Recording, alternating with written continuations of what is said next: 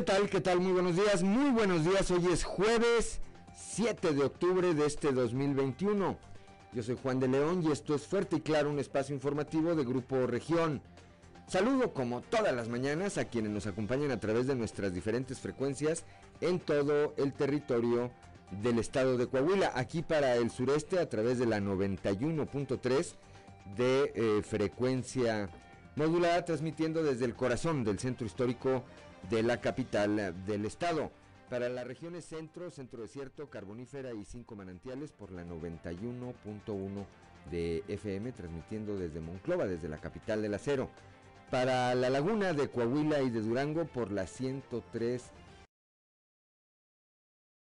transmitiendo desde Torreón, desde la perla de la laguna, para el norte de Coahuila y el sur de Texas por la 97.9 de FM, transmitiendo desde el municipio de Piedras Negras. Para Acuña, Jiménez y del Río, Texas, a través de la 91.5 de FM desde Ciudad, desde Ciudad Acuña. Todos ellos les decimos muy buenos días a quienes nos acompañan en todas estas regiones. Les decimos gracias, gracias por el favor de su atención y muy, muy buenos días. Un saludo también, por supuesto, a quienes nos siguen a través de las redes sociales por las distintas páginas de Facebook de Grupo, de Grupo Región. Hoy, como todos los días, como todos los días, hay mucha información y estos son los titulares de hoy. Alcanza Coahuila cifra récord en recuperación de empleos. Ante las estrategias implementadas por el gobierno del estado, Coahuila habría generado en septiembre poco más de 4.500 eh, nuevos empleos, que significan una cifra por arriba de las 60 mil fuentes laborales. Esto lo señala el secretario de Economía Jaime Guerra Pérez, quien señala que una vez que el Instituto Mexicano del Seguro Social confirme estas cifras, Coahuila estaría alcanzando una cifra récord de empleos en su historia con 800 mil trabajadores registrados ante esta institución. Coahuila se generan las condiciones idóneas para que más empresas de todo el mundo lo elijan como uno de sus principales destinos de inversión, puntualizó el gobernador Miguel Ángel Riquelme Solís.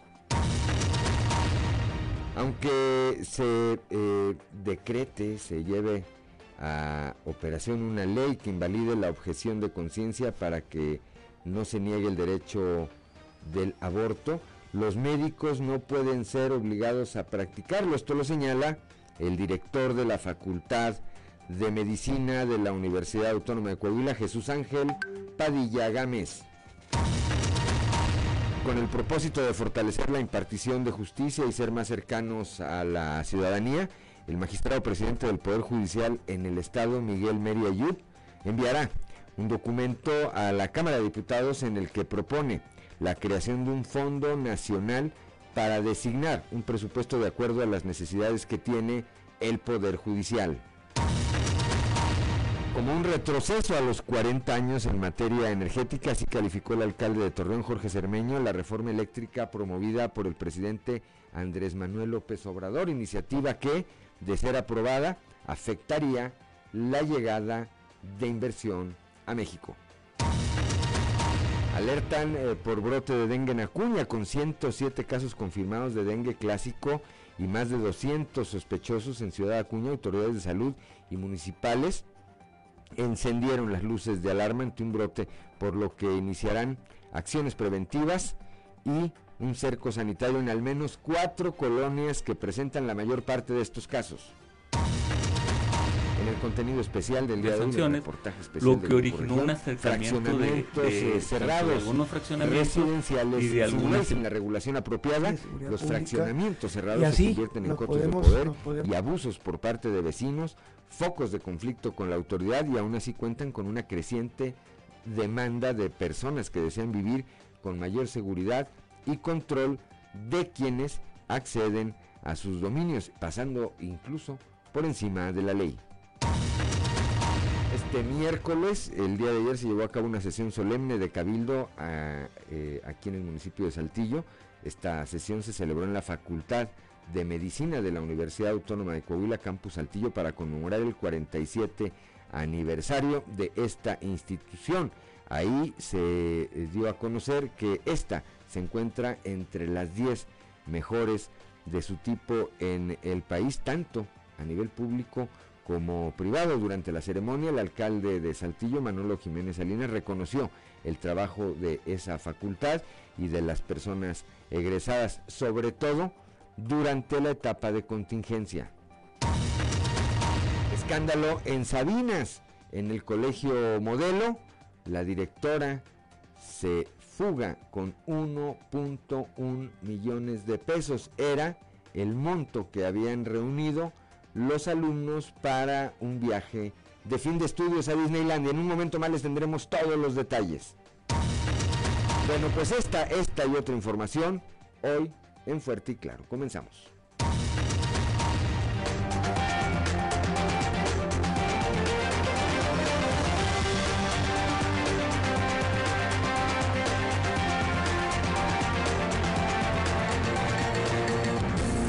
Esto es Fuerte y Claro. Transmitiendo para todo Coahuila. Fuerte y Claro. Las noticias como son. Con Claudio Linda Morán y Juan de León.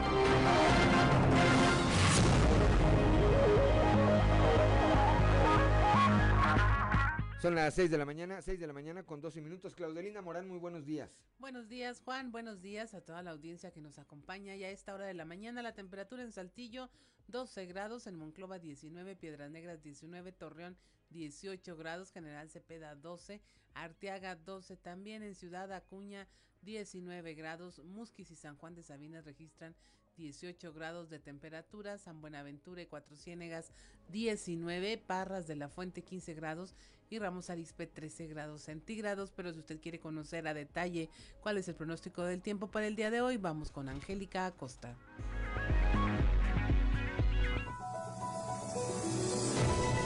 El pronóstico del tiempo con Angélica Acosta.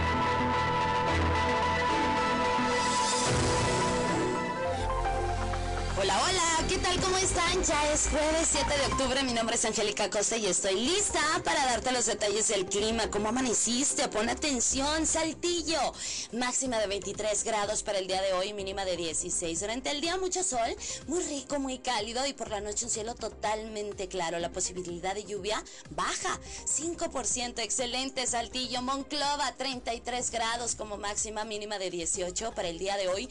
Un cielo soleado, eh, un cielo claro, se va a sentir muy muy cálido. Y por la noche un cielo también totalmente claro, la posibilidad de lluvia muy baja, 1%, eso es para Monclova, excelente, nos vamos hasta Torreón. 34 grados como máxima mínima de 20. Durante el día mucho sol, muy muy cálido, rico, agradable y por la noche un cielo claro y se va a sentir también algo, algo de calorcito por la noche ahí para Torreón, ¿eh? La posibilidad de lluvia 2%. Perfecto, vámonos hasta Piedras Negras, 36 grados como máxima mínima de 21. Durante el día soleado, cálido, rico, agradable y por la noche un cielo totalmente claro. La posibilidad de precipitación 3% ahí para Piedras Negras. Excelente. Ciudad Acuña, Coahuila pon atención, también temperatura cálida para ti, 35 grados como máxima mínima de 20 durante el día, muy cálido, mucho solecito por supuesto y por la noche un cielo totalmente claro. Muy baja la posibilidad de lluvia también para Ciudad Acuña, 3%. Excelente. Vámonos hasta Monterrey. Monterrey 30 grados como máxima para ti el día de hoy, mínima de 17. Durante el día mucho sol, va a estar rico, va a estar cálido, va a estar agradable y por la noche un cielo totalmente claro. La posibilidad de lluvia 7%. Eso es ahí para Monterrey. Amigos, amigas, ahí están los detalles del clima. Ya escuchaste, vienen temperaturas cálidas, hay que mantenerse bien hidratado. Y bueno, por supuesto, recuerda el uso de cubrebocas sigue siendo obligatorio. Cuidarnos es responsabilidad de todos. Muy buenos días. El pronóstico del tiempo con Angélica Acosta.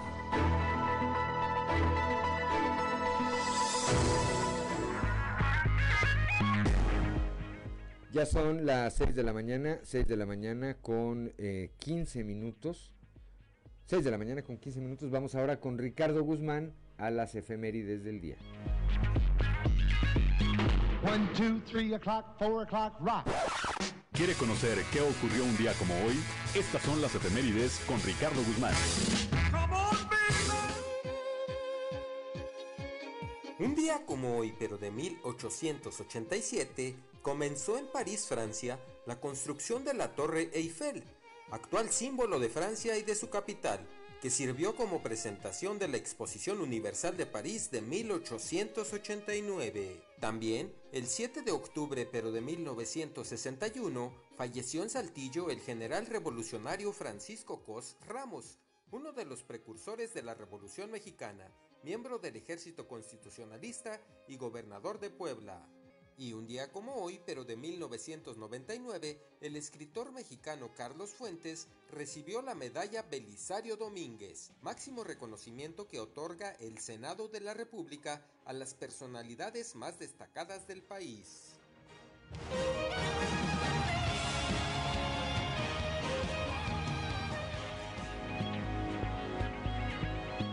Son las 6 de la mañana, 6 de la mañana con 16 minutos. Santoral del día de hoy, Claudelinda Morán. Hoy celebran su santo quienes lleven por nombre Marcos, Augusto, Eleno y Justina. Marcos, Augusto, Eleno y Justina. Y Justina. Bueno, pues a quienes se lleven, a quienes lleven alguno de estos nombres o que tengan algo que festejar, que celebrar el día de hoy, primero muchas felicidades y después háganlo con las precauciones sanitarias necesarias. Ya es jueves, ah, ya es válido, ya es válido, eh, ya es válido festejar, ¿verdad? Son las 6 de la mañana con 17 minutos. Vamos rápidamente al mundo de los deportes con Noé Santoyo. Resumen Estadio con Noé Santoyo.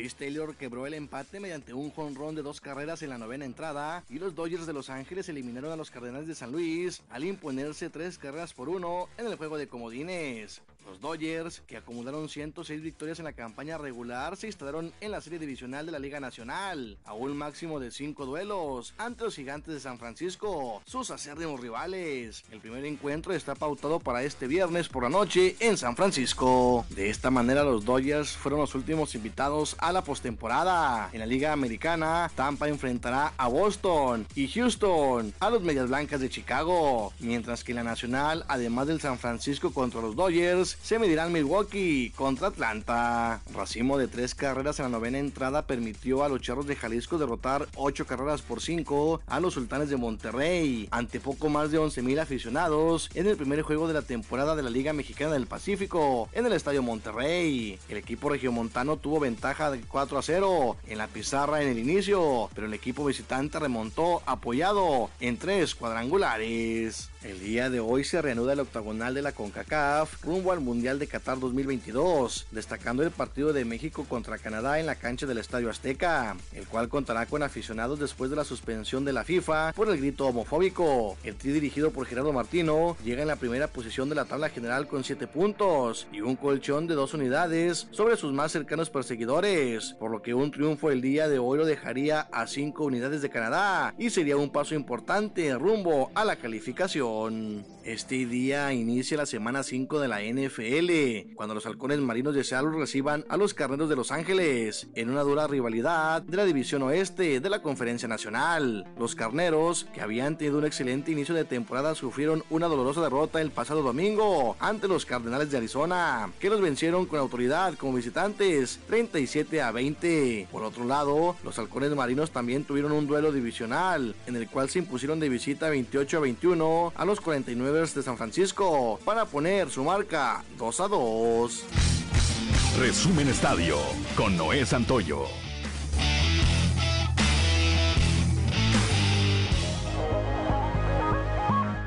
Ya son las 6 de la mañana, 6 de la mañana con 20 minutos estamos en Fuerte y Claro.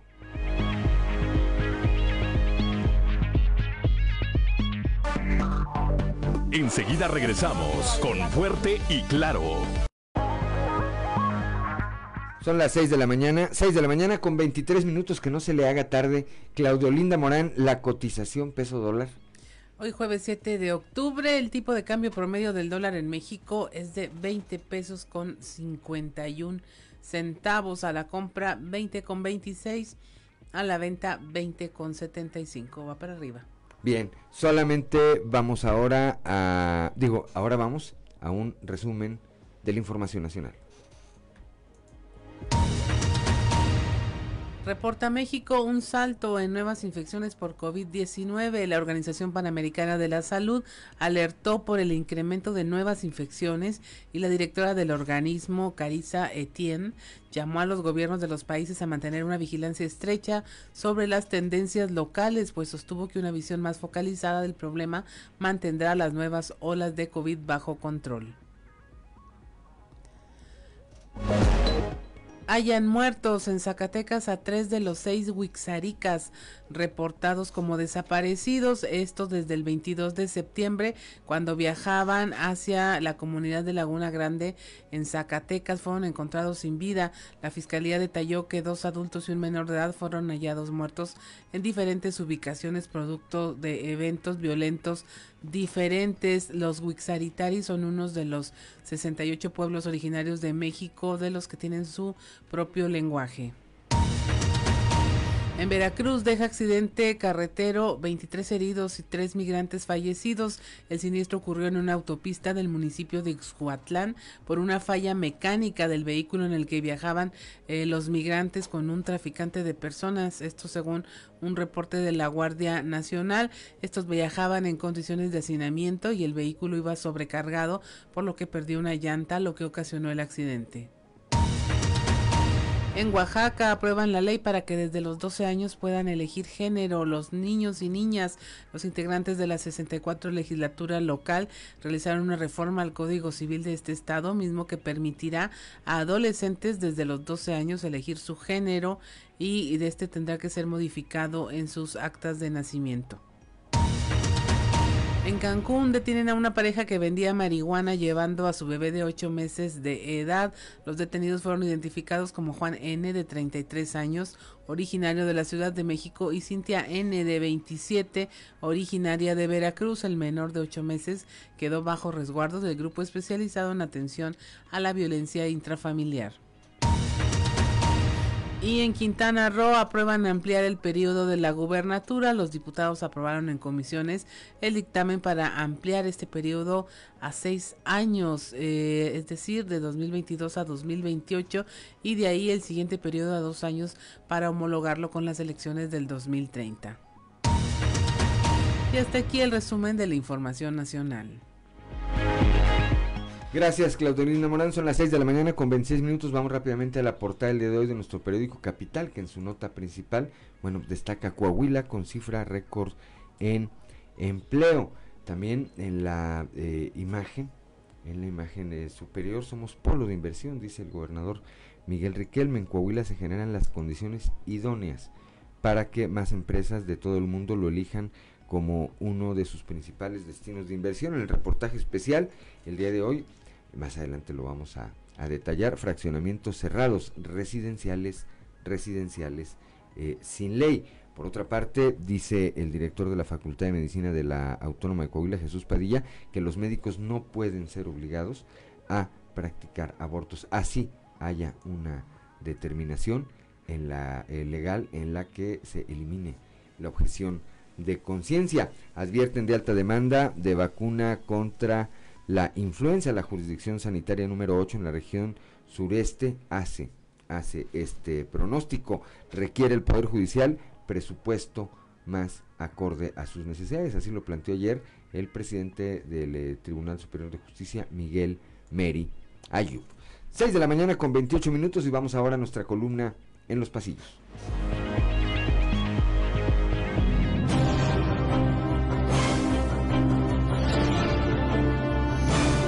Y en el cartón de hoy, ¿a dónde? Que nos muestra a Pío López Obrador, hermano del presidente de México, con un cuerpo de ave que está llevando encima un saco que dice aportaciones voluntarias, mientras que le cae un tremendo mazo con las siglas del Tribunal Electoral del Poder Judicial de la Federación y dicho mazo lo agarra derechito de su cola emplumada.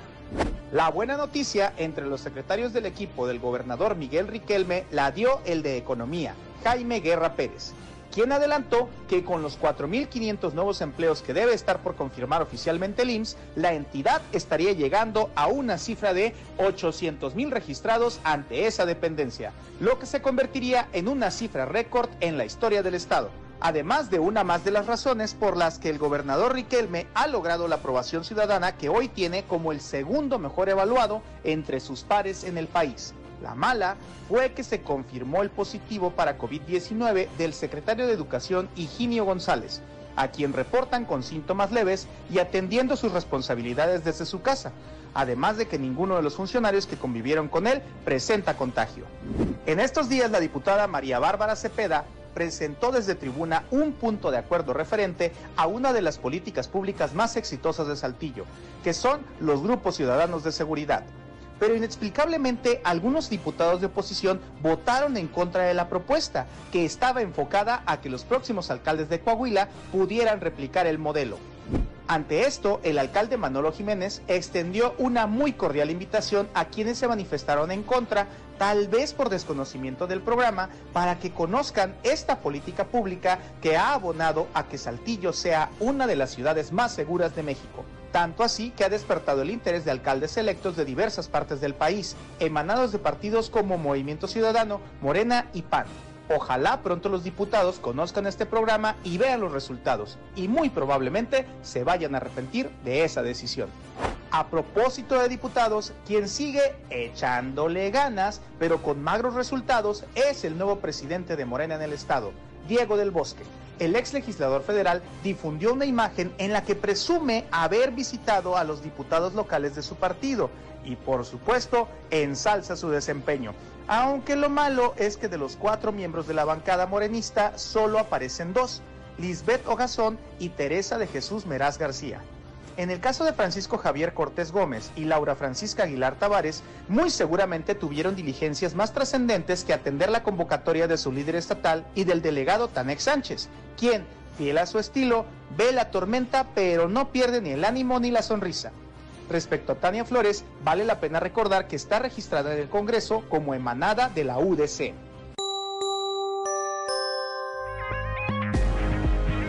Son las 6 de la mañana, 6 de la mañana con 31 minutos. Vamos rápidamente a un panorama informativo por el estado. Aquí eh, comenzamos aquí en el sureste con mi compañera Leslie Delgado. Ayer eh, habló el presidente del Tribunal Superior de Justicia en el estado Miguel Meriayub. Está proponiendo, propondrá más bien a legisladores federales, a la Cámara de Diputados, que el Poder Judicial tenga un fondo más acorde a sus necesidades. Leslie, muy buenos días. Buen día, informando desde la ciudad de Saltillo, con el propósito de fortalecer la impartición de justicia y ser más cercanos a la gente, el magistrado presidente del Poder Judicial enviará un documento a la Cámara de Diputados a fin de proponer un fondo nacional Dicha información la dio a conocer a través de una rueda de prensa, haciendo un exhorto a los legisladores para que designen un presupuesto de acuerdo a las necesidades que tiene el Poder Judicial, el cual se encarga de resolver el 80% de las causas penales, mercantiles, familiares y civiles. A continuación, escucharemos su declaración. Proponemos a los legisladores federales crear un fondo nacional para fortalecer la justicia más cercana a la gente. En la historia del el presupuesto federal no ha existido un fondo que pueda atender las necesidades de los poderes judiciales. El Poder Judicial o los poderes judiciales locales han sido excluidos del presupuesto federal por años. Es por eso que el Poder Judicial de Coahuila solicita respetuosamente a los legisladores federales contemplar en el presupuesto del 2022 un fondo nacional para fortalecer la justicia de los poderes judiciales. Agradezco la intervención y deseo que tengan un excelente día. 6 de la mañana, 6 de la mañana con 33 minutos. Gracias, Leslie Delgado. Claudio Linda Morán. Allá en la laguna, el alcalde de Torreón, Jorge Cermeño Infante, eh, habla sobre la reforma eléctrica, considera que es una mala señal para la inversión. La información con nuestro compañero Víctor Barrón buenos días a quienes nos sintonizan y también a quienes siguen la información de Fuerte y Claro en la red en temas de la comarca lagunera como un retroceso a los años 40 en materia energética. Así calificó el alcalde de Torreón, Jorge Cermeño Infante, la reforma eléctrica promovida por el presidente Andrés Manuel López Obrador, iniciativa que de ser aprobada afectaría la llegada de inversión al país. Así lo señaló el alcalde, a quien vamos a escuchar.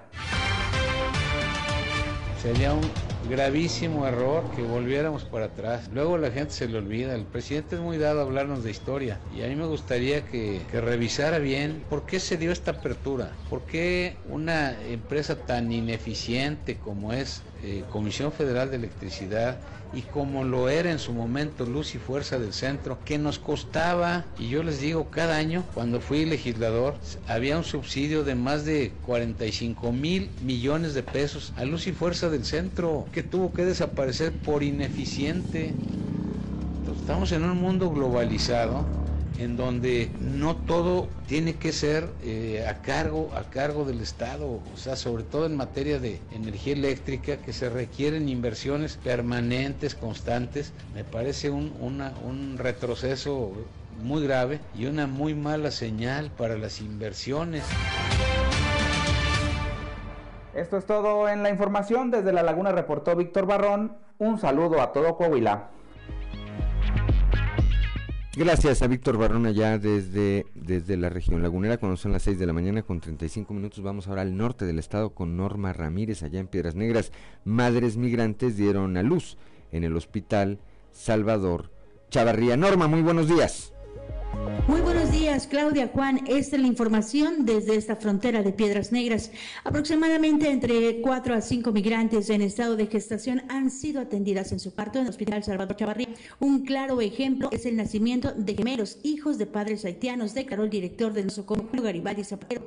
Dio también a conocer que las mujeres, las cuales han estado realizando una importante travesía hasta llegar a su destino de la que es la frontera, no cuentan con la acción prenatal, lo que las pone en riesgo tanto a ellas como a sus hijos. La información a continuación. ¿Cuántas de ellas han llegado embarazadas? Pues yo te son cuatro o cinco. Aquí lo, lo, importante es que no vienen con control prenatal. Y eso es la, la situación que complica eh, los, a veces los partos. Lo ideal es que acudan a, a, a control prenatal como todas las pacientes y disminuir los riesgos de complicación. No, a, migración no, eh, no hemos dado aviso, pero eh, pues, yo creo que lo vamos a tener que hacer porque ha sido, ha sido constante eh, que acudan, que acudan y tenemos algunos en situación de caos. Para Fuerte y Claro, Norma Ramírez. Gracias, Norma Ramírez. Son las 6 de la mañana con 37 minutos, Claudio Lima.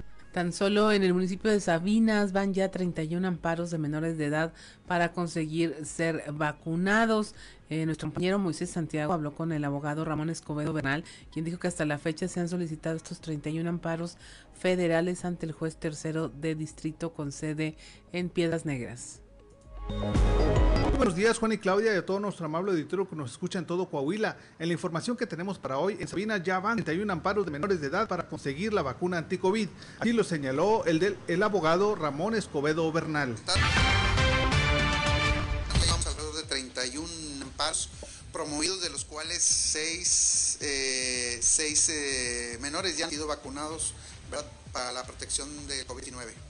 El juez de distrito está en la espera de que las autoridades responsables rindan sus respectivos informes, toda vez de que el juez de tercero distrito ya giró la orden para la aplicación de la vacuna para la protección ¿verdad? de la salud de los menores de 18 y 12. Sanción que, que puede eh, llegar a por el desacato sería una amonestación económica este, de que se le pondría una multa de 100 veces de, la unidad de, actualización vigente equivalente a 8.960 pesos para la unidad como primer punto y después poder llegar hasta la destitución por el desacato de ese ordenamiento. Esta es la información que tenemos para todos ustedes desde la carrera para Grupo Región Informa, su amigo y servidor Moisés Santiago. Que tengan un excelente día. Gracias a Moisés Santiago Renz, allá desde la región carbonífera, cuando son las 6 de la mañana con 38 minutos. Vamos ahora con Guadalupe Pérez, a la región centro, en Monclova. De 28 pacientes hospitalizados por COVID, solo 3 están vacunados. Eh, Guadalupe, muy buenos días. Muy buenos días, saludos desde la región centro. Tenemos entrevista con Fernando Gutiérrez, representante del gobernador en el subcomité regional de salud, que sesionó el día de ayer aquí en Monclova. Precisa el funcionario que de 28 pacientes que se tienen hospitalizados por COVID en Monclova, solamente tres se ha confirmado acudieron a vacunarse contra COVID. El resto no lo hizo por diversas situaciones. Ahorita tenemos 28 camas ocupadas, en los últimos dos días hemos tenido 5 ingresos cada uno de ellos y esperemos que se mantenga con los números que hemos tenido hasta hoy, que sigamos conteniendo eh, la pandemia con la responsabilidad que se han conducido los ciudadanos, es lo que nos ha permitido eh, tener una reactivación económica de, la región centro desierto y en números indicadores bajos en, cuanto a salud se refiere. De los 28 casos que tenemos hospitalizados, únicamente 3 están vacunados y los demás realmente no, no acudieron a los llamados de las campañas de vacunación. momento se precisa que estos pacientes están bajo observación médica y se espera se recuperen pronto. Saludos desde la región centro para Grupo Región Informa, Guadalupe Pérez. Gracias a Guadalupe Pérez cuando son las 6 de la mañana, 6 de la mañana con 40 minutos, estamos en Fuerte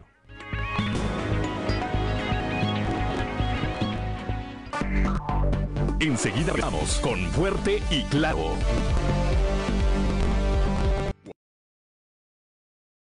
Aguilar responsable hasta el día de ayer, octubre dice del 2021 del nivel secundaria. Hacemos de su conocimiento la persona mencionada abuso de la confianza brindada eh, por la institución y que defraudó económicamente a los padres de familia, además de que utilizó indebidamente datos confidenciales de alumnos, padres y demás personas que elaboran en el colegio.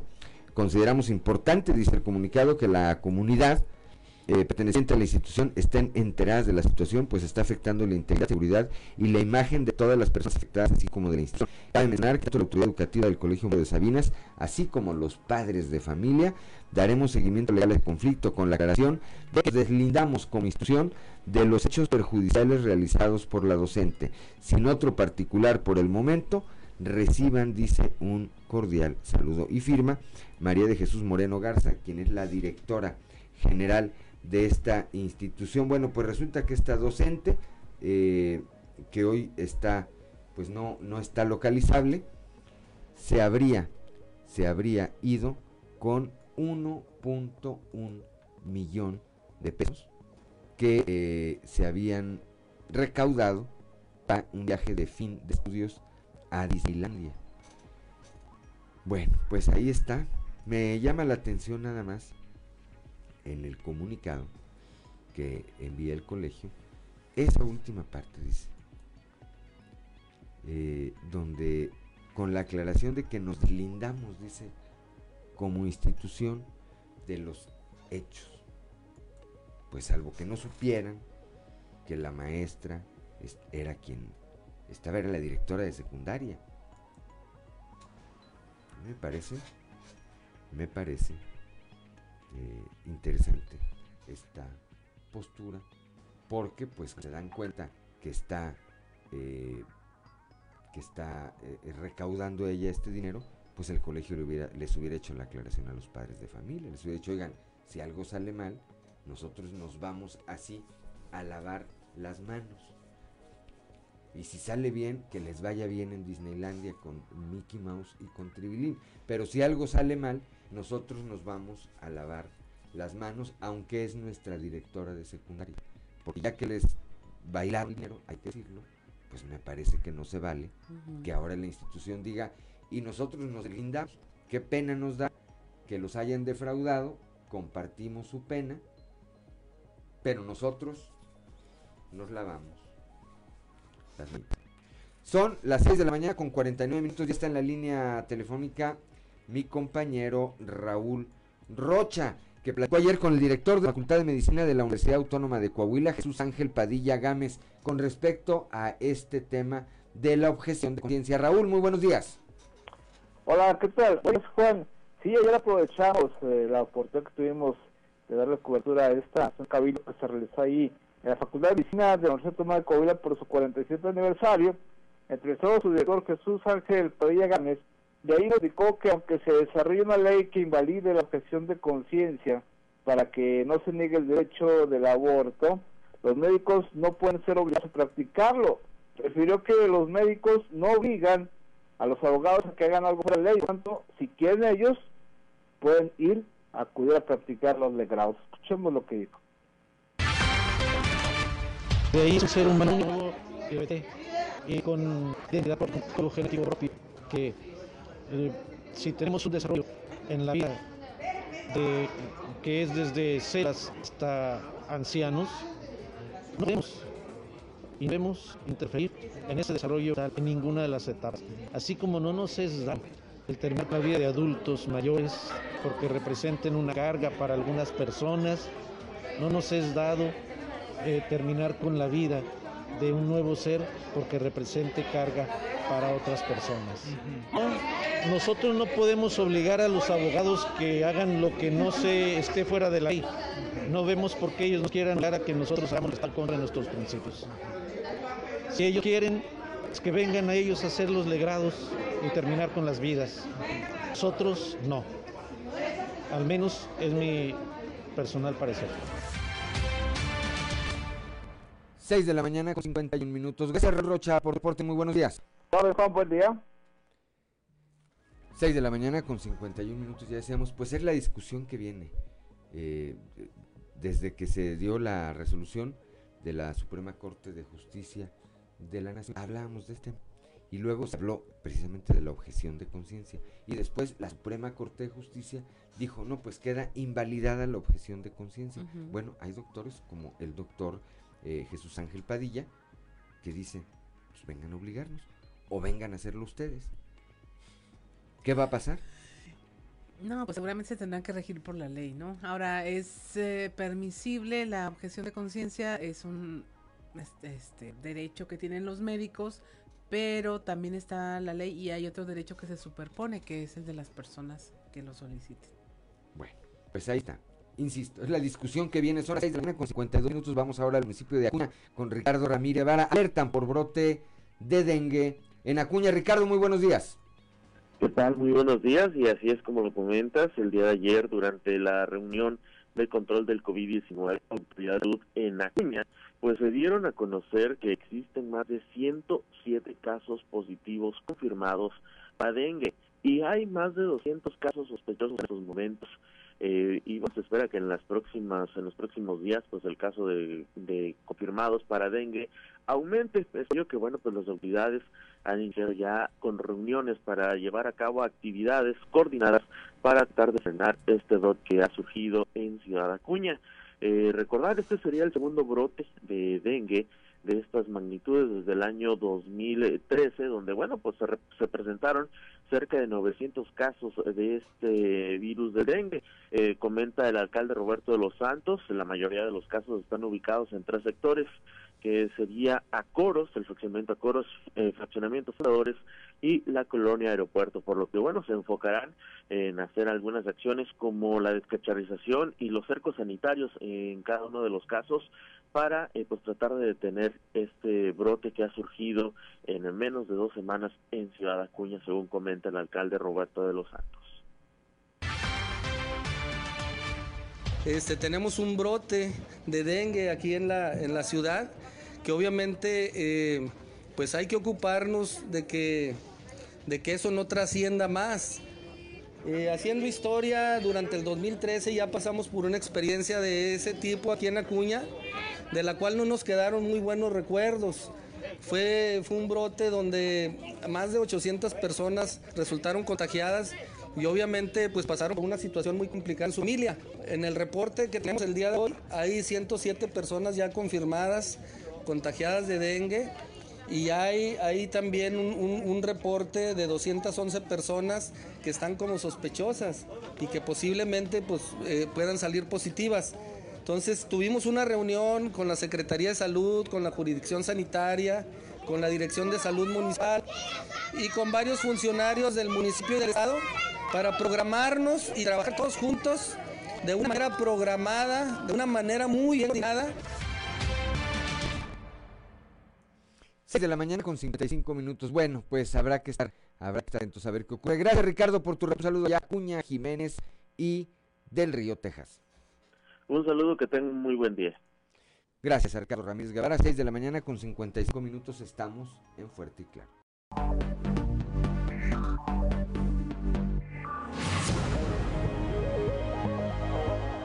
Son las 7 de la mañana, 7 de la mañana en eh, punto. Para quienes eh, nos acompañan a través de la frecuencia modulada, comentarles que en este momento a través de nuestra transmisión en redes sociales, pues eh, difundimos, estamos difundiendo un video y, lo, platico aquí como eh, esto ocurrió en Colombia, esto ocurrió en Colombia, en Cúcuta, Colombia, hace apenas un par de días, una, dos personas, entraron a asaltar o a pretender robar en un billar cuando había ahí eh, clientes. Uno de los eh, eh, ladrones logró escapar y el otro resultó linchado por los clientes que estaban en ese momento que con los tacos del billar pues lo hicieron prácticamente pomada. La verdad es que son impresionantes las escenas y traigo esto a cuento porque cada vez eh, vemos más como la sociedad, aquí lo vimos en el eh, tema de los, en, la Ciudad de México, de los asalta combis, los asaltantes del transporte urbano, cada vez vemos eh, más casos donde la gente actúa por su propia cuenta, donde hace justicia por su propia mano,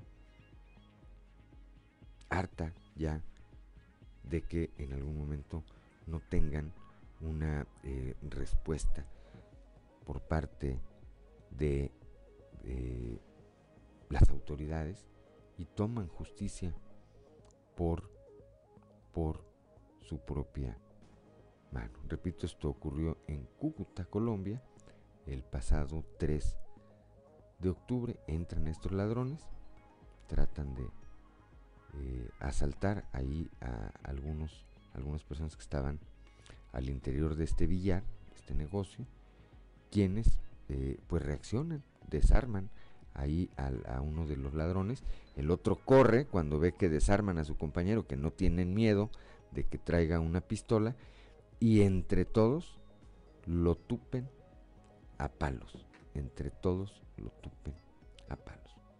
Insisto, es la reacción de hartazgo de la sociedad. Y que hoy, por esto fue eh, captado por una cámara, por una cámara de seguridad, pero hoy vemos que lo mismo por cámara de seguridad que por los aparatos celulares de la propia gente, bueno, pues captan, captan estas eh, señales, repito, de hartazgo de la sociedad. Son las 7 eh, de la mañana, 7 de la mañana con 3 minutos y continuamos con la información. Alcanza Coahuila cifra récord en recuperación de empleos. Escuchemos al secretario de Economía en el Estado, Jaime Guerra Pérez.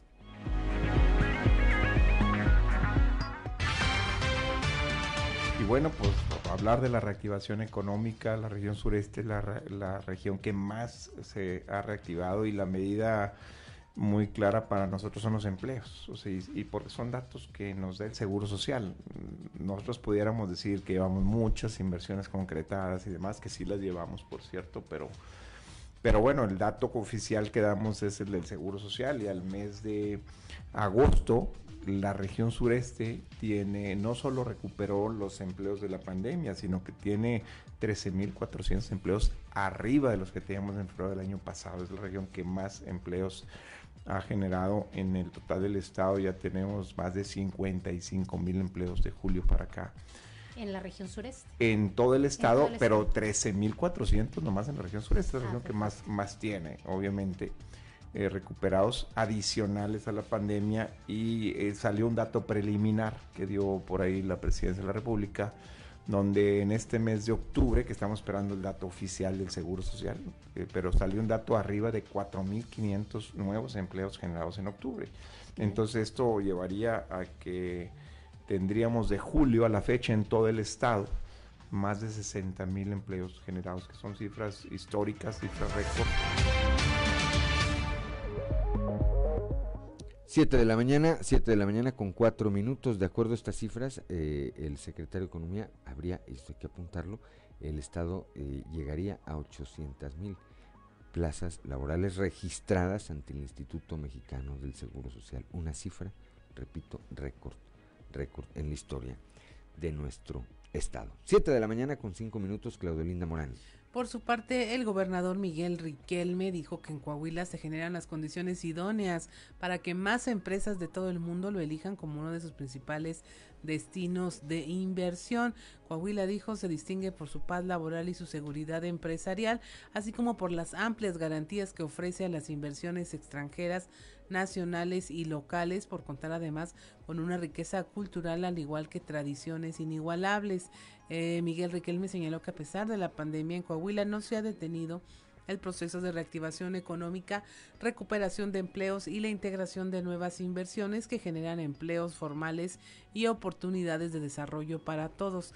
En la entidad se mantiene un trabajo coordinado con los diversos sectores productivos y sociales que permiten generar las condiciones ideales para nuevas inversiones y que se suman a las estrategias de educación, cultura, deporte y recreación. Otro de los aspectos que mantienen a Coahuila como un polo de atracción para inversiones es la alta percepción de seguridad, ya que se sobresale a nivel nacional con la baja incidencia delictiva. Todo ello gracias a la coordinación entre las autoridades federales, estatales y municipales. También Coahuila señaló es una de las entidades federativas que aporta más al Producto Interno Bruto Nacional con el 3.8%, a pesar de que su población es solo del 2.4% del total de México, así lo destacó el gobernador Miguel Riquelme. 7 de la mañana, 7 de la mañana con 6 minutos vamos a hablar el reportaje del día de hoy del Grupo Región. Esto que ocurre, eh, pues seguramente en otras partes del estado, este, estamos hablando específicamente del aquí en Saltillo, fraccionamientos cerrados, residenciales sin ley. Escuchemos.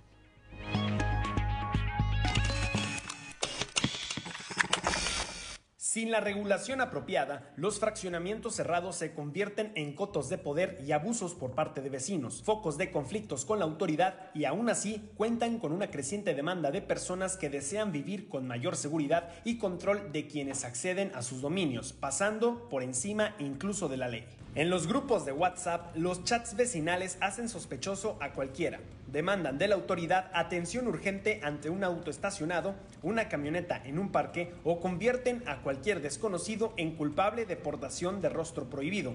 En aras de la seguridad, cualquier extraño es sospechoso. Los guardias de seguridad privada o las personas que realizan servicios de seguridad privada son auxiliares de la seguridad pública, ¿verdad?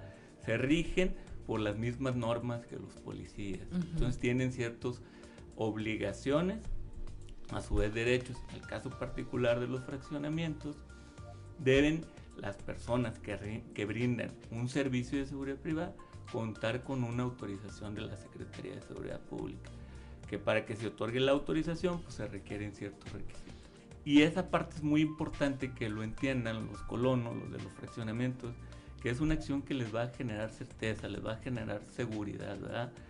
Es, nuestra obligación regularlo, pero también es una obligación de ellos contratar este tipo de empresas. En lo general, encontramos que la mayoría de las empresas no cuentan con autorización y en otras el mismo fraccionamiento contrata a una persona, como en el caso que usted me dice. Dentro de los requisitos es que se les otorguen las prestaciones de seguridad social, como dice usted, que estén dados de alta en el IMSS, independientemente de la edad, es que tengan la capacitación y la capacidad para ejercer el servicio que van a prestar, ¿verdad? sí existen muchísimos casos eh, que violan totalmente los derechos humanos. También en, en, en, lo hemos visto no solamente en fraccionamientos cerrados, en fraccionamientos abiertos, donde participamos como, vecinos en los chats eh, vecinales. Este, de veras, a veces es tan impresionante ver la gente que escribe, por favor, necesito ayuda, anda una persona que anda tocando las puertas, este, vengan rápido, se ve sospechoso, y esto está violando allá cualquier persona entonces que no vive ahí, es sospechoso. ¿Cuántas veces ha llegado la policía llamados de vecinos que porque está una, una, una camioneta, un auto parado, y se ven sospechosos parados enfrente del parque, no puede este, limitarse el acceso ni al de servicios públicos, ni al de este, alumbrado ni mucho menos a la seguridad pública, este, municipal o estatal, mucho menos a las, a las corporaciones federales, y eh, tampoco se le puede, se le puede cerrar el paso a quienes de alguna manera están prestando algún servicio. El reportaje completo en nuestras redes sociales y periódico Capital. Ya son las 7 de la mañana, 7 de la mañana con 10, con 10 minutos. ¿Ya tenemos una llamada? En un momentito, en un momentito. Pues sí, esto que ocurre, eh, Claudio Linda, eh, en los fraccionamientos privados, que sí, todo el mundo, o bueno, hay mucha gente que busca, y además los desarrolladores de vivienda lo están haciendo ya así, ¿verdad? Haciendo ofertan con todo y caseta y plumas, pero a nadie le dicen cómo cómo es que va a tener que sostenerse ese servicio y qué le va a costar. Así es. 7 de la mañana con 10 minutos. Claudio Linda Morán. Pues tenemos ya en la línea a Patricia Certuche García. Eh, es de una asociación civil, están buscando un implante coclear para Dani y esta mañana nos va a platicar de esta historia en donde usted, como todos nosotros, podemos ayudar para eh, que los niños que tienen esta eh, discapacidad auditiva puedan recibir este implante que eh, tanto necesitan y que les permitiría mejorar su calidad de vida. Buenos días, Patricia. ¿Qué tal, Claudia? Buenos días, eh, buenos días a todos. Este, claro, es muy correcto lo que dices que el implante coclear eh, ayuda, es una gran herramienta para nuestros niños. yo soy mamá de Daniela Certuche y estoy ahorita en campaña para recaudar fondos para que Dani pueda obtener su segundo implante, ella tiene hipoacusia bilateral profunda, eh, que es sordera. Ella no, no escucha eh, los sonidos que regularmente nosotros escuchamos para que ella pueda, pueda desarrollar su habla de manera natural. Este, pues aquí estamos este, dándole, dándole difusión, también para que conozcan que hay muchos niños como Dani. Lamentablemente el implante coclear es muy costoso y pues es una gran necesidad, pero por el precio prácticamente es un lujo. Así es, eh, Patricia. Cuéntanos, ¿cuál es la realidad de, de, estos implantes? No los costea ninguna institución de salud, difícilmente algún seguro médico los puede proporcionar. ¿A, qué es a lo que se enfrentan cuando tienes un diagnóstico de este tipo?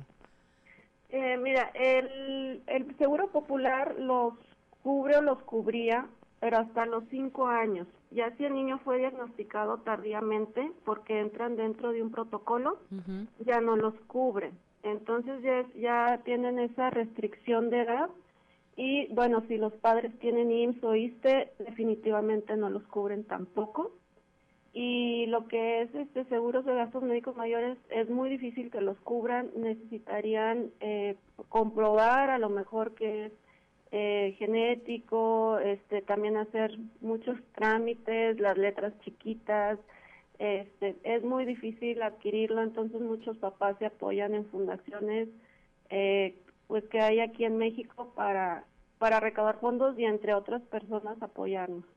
En promedio, ¿cuánto cuesta un aparato de este tipo?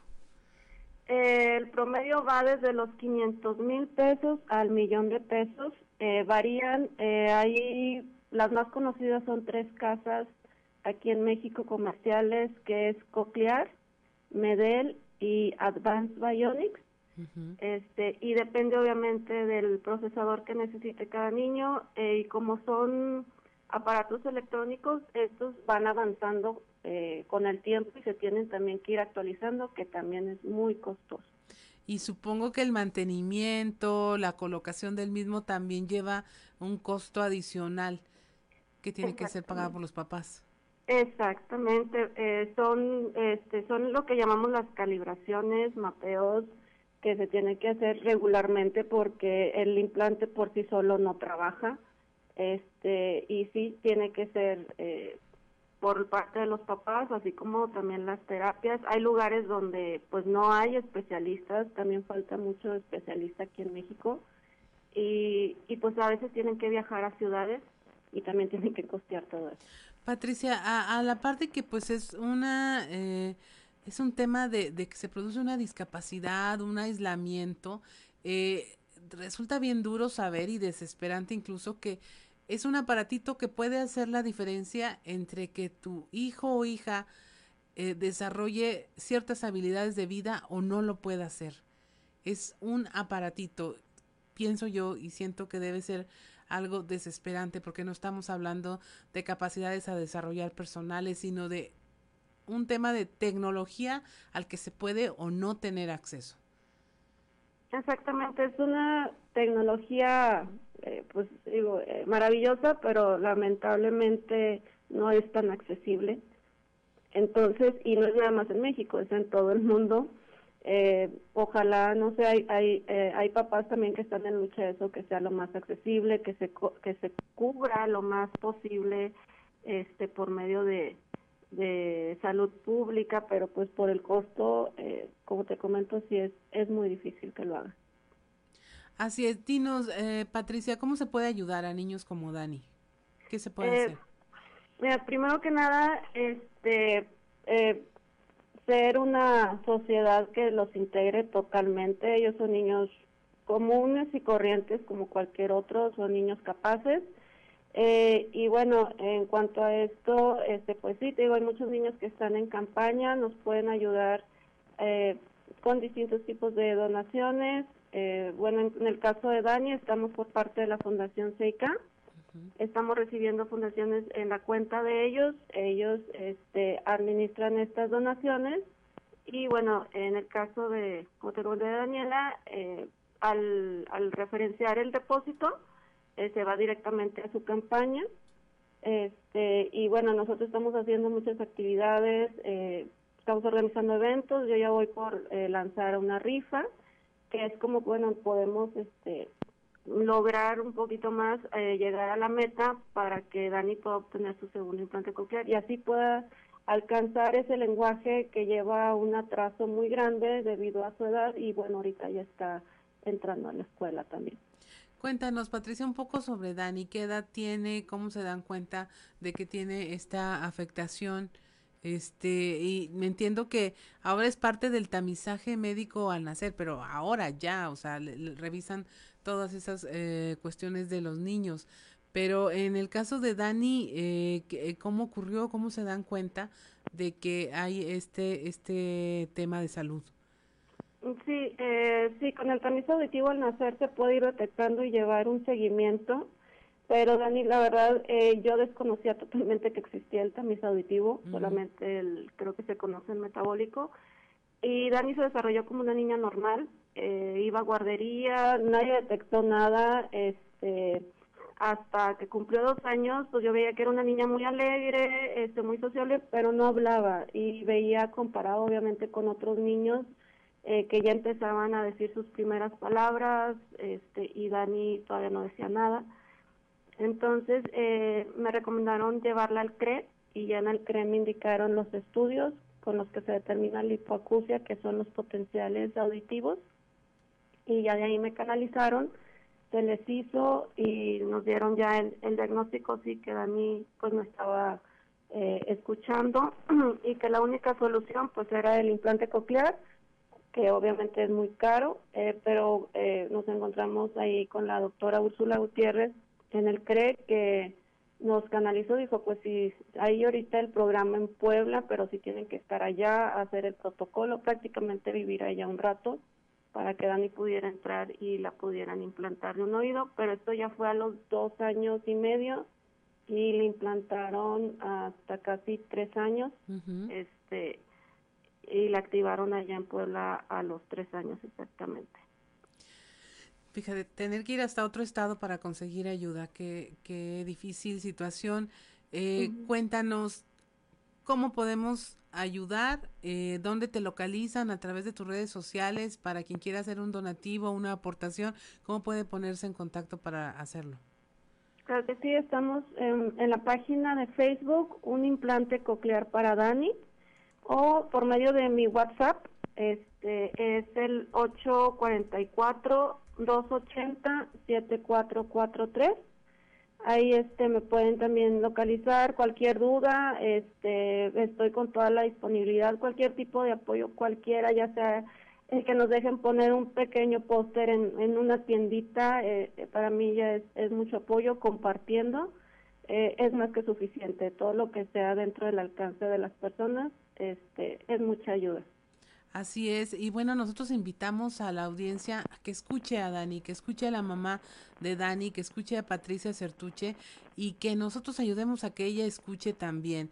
Eh, lo repetimos en, Facebook, un implante coclear para Dani, ahí puede encontrarlas, y también al número 844-280-7443, para que no lo dejemos pasar por alto.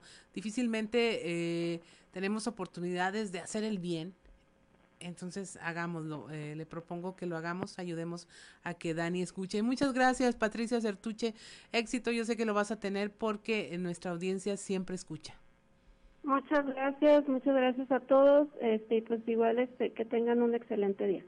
Muchas gracias, son las 7 de la mañana con 20 minutos, estamos en Fuerte y Claro, regresamos.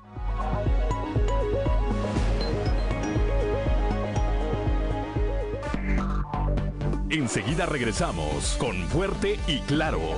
Y, y, nadie ha dicho, o todos sabemos más bien, el hecho de que si estás vacunado eh, no estás exento de, de, contagiarte. Y ayer el ejemplo lo, lo dio el alcalde Alfredo Paredes López, quien señaló que de 24 personas hospitalizadas, eh, solo tres están vacunadas eh, que son los que se presentan mejores síntomas o, menos síntomas, pues, que el, que el resto de ellos, que los otros 21. Eh, y de ahí se tomó la decisión de pues de buscar la manera de que se les aplique la segunda dosis a muchas personas que, que no la tienen y también nos damos cuenta en este tipo de eventos eh, Juan que este que muchas personas no han querido vacunarse, ¿no? Que que por más que les digas, que por más que les señalen, que los incluso hasta que los lleven aquí a los centros de vacunación, pues se hacen eh, los que no y se van por ahí este y no llegan. Eh, ese es el problema de, de muchas de, de las personas que todavía no creen que existe el coronavirus.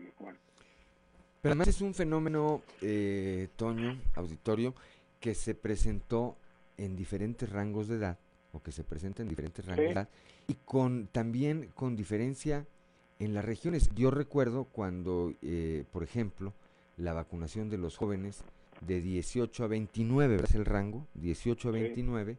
En el caso de Piedras Negras, para ser específico, pues se quedaron miles de vacunas que no se usaron porque los jóvenes no acudieron.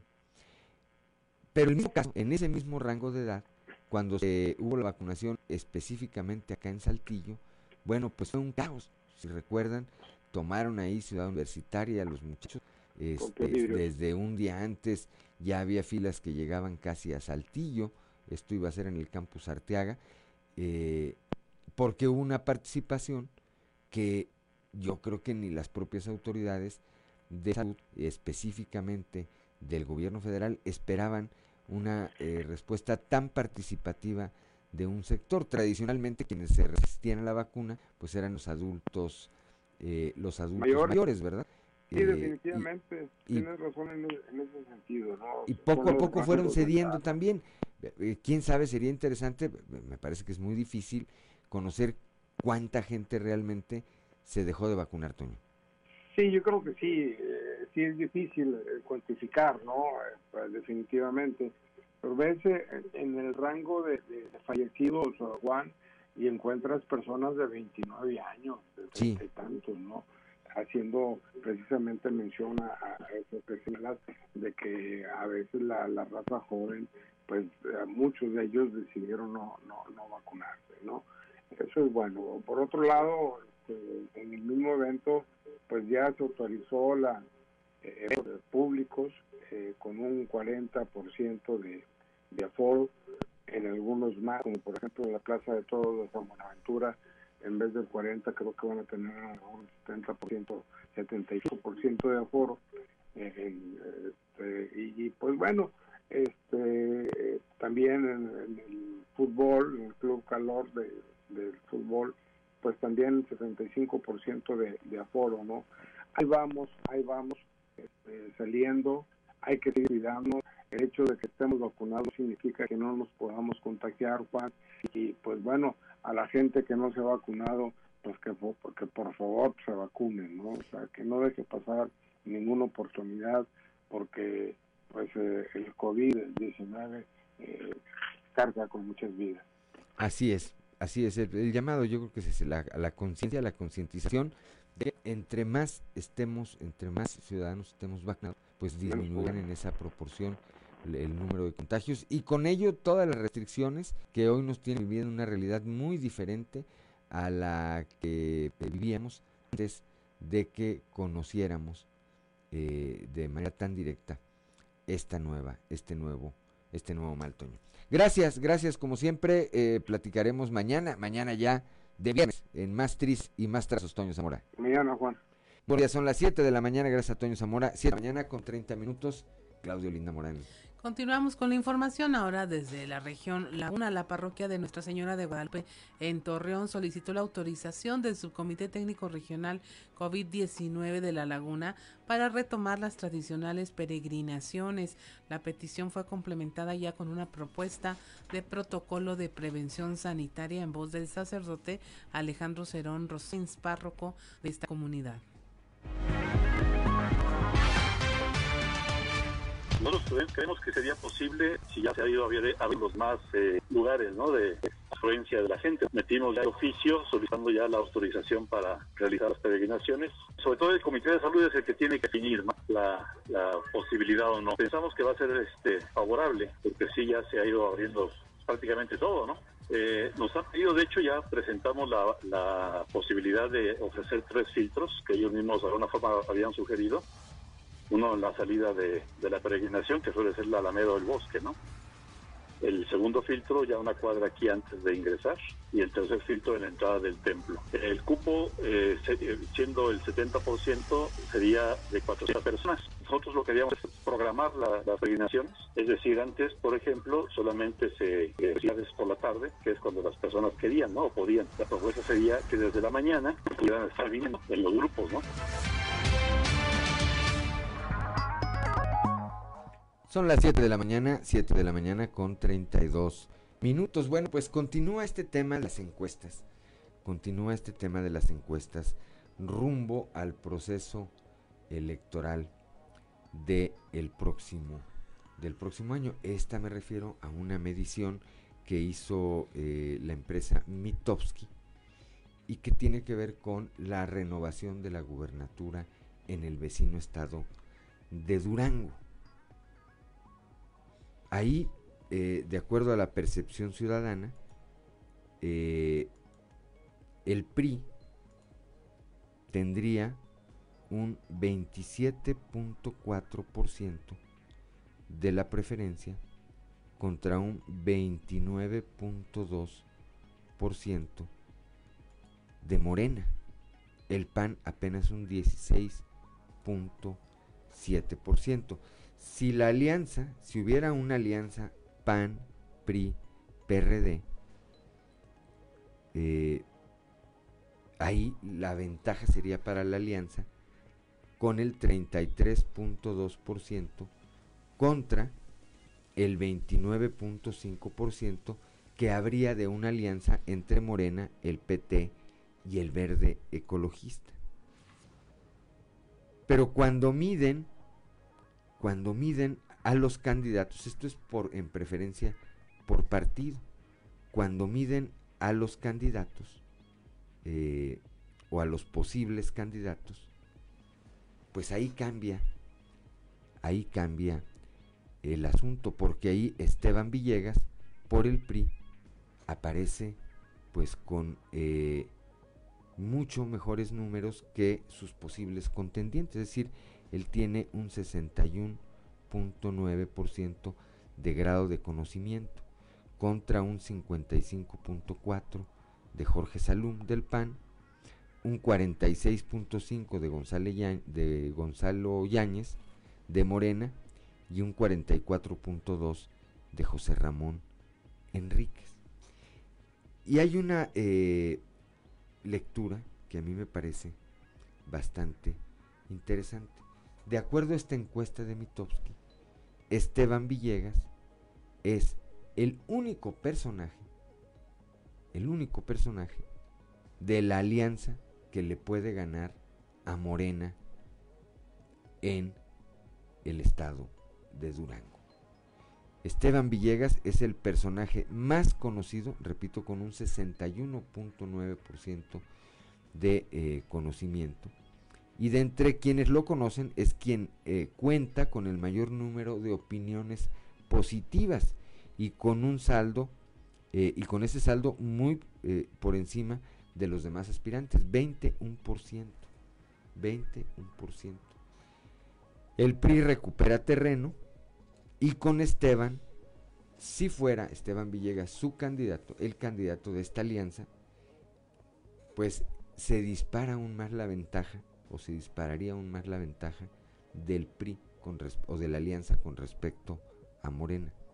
Es, en definitiva, de acuerdo a esta medición, repito, de Mitowski, es Esteban Villegas el personaje priista con mayor aceptación entre la población general, tanto priistas como apartidistas.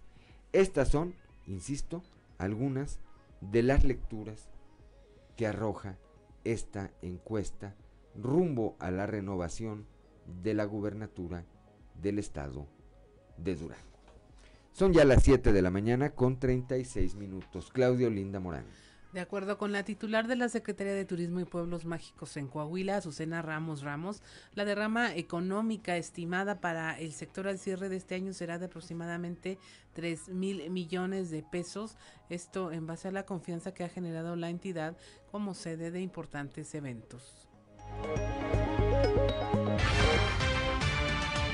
Ahorita traemos ya una derrama económica aproximada de 2.600 millones de pesos. Esperamos cerrar con una derrama de 3 mm, mil millones. Esto es lo que tenemos proyectado para fin de año con eventos importantes que todavía están por realizarse en este último trimestre como la carrera panamericana que mm, se efectuará en el mes de octubre, que esperamos ahí una rama de 15 millones de pesos. Eh, está proyectado esto, un evento que pone a Coahuila en los ojos del mundo, la carrera panamericana, pues vienen pilotos nacionales e internacionales, es ícono del automovilismo a nivel mundial. Será la meta en Saltillo, pasará por Torreón, llega a Parras y terminará en Saltillo. En esta ocasión estarán dos días aquí los pilotos de la carrera panamericana y bueno, auguramos eh, definitivamente un éxito en este evento.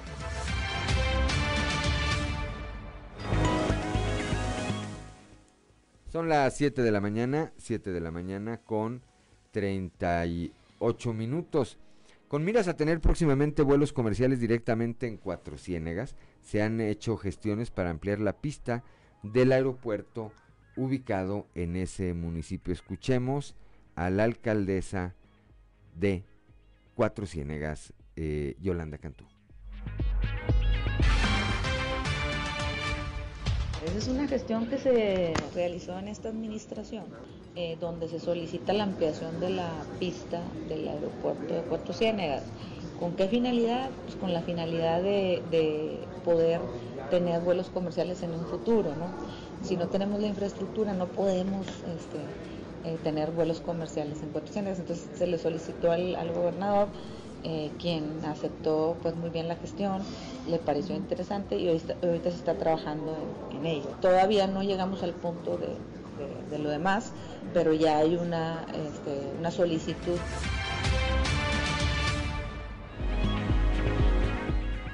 Siete de la mañana con 39 minutos, Claudio Linda Morán. Bueno, ya prevén también alta demanda de vacunas contra la influenza. Esto en la jurisdicción sanitaria número 8 de la región ah, eh, sureste. Esto lo comentó el director Eliud Aguirre.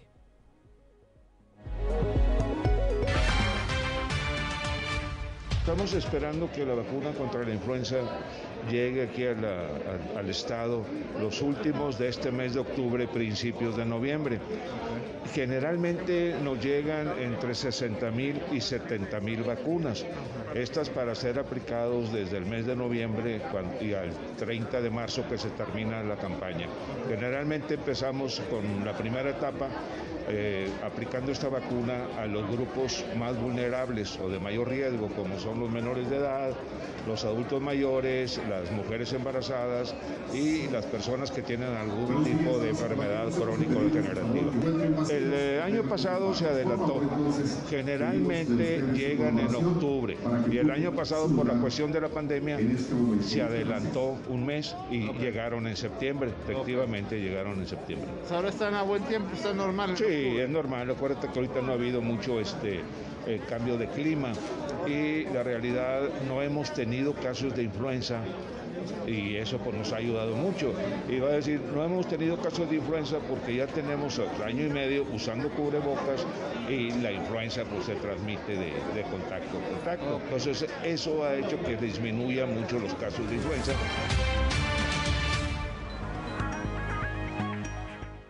Son las 7 de la mañana, 7 de la mañana con 41 minutos. Estamos en Fuerte y Claro.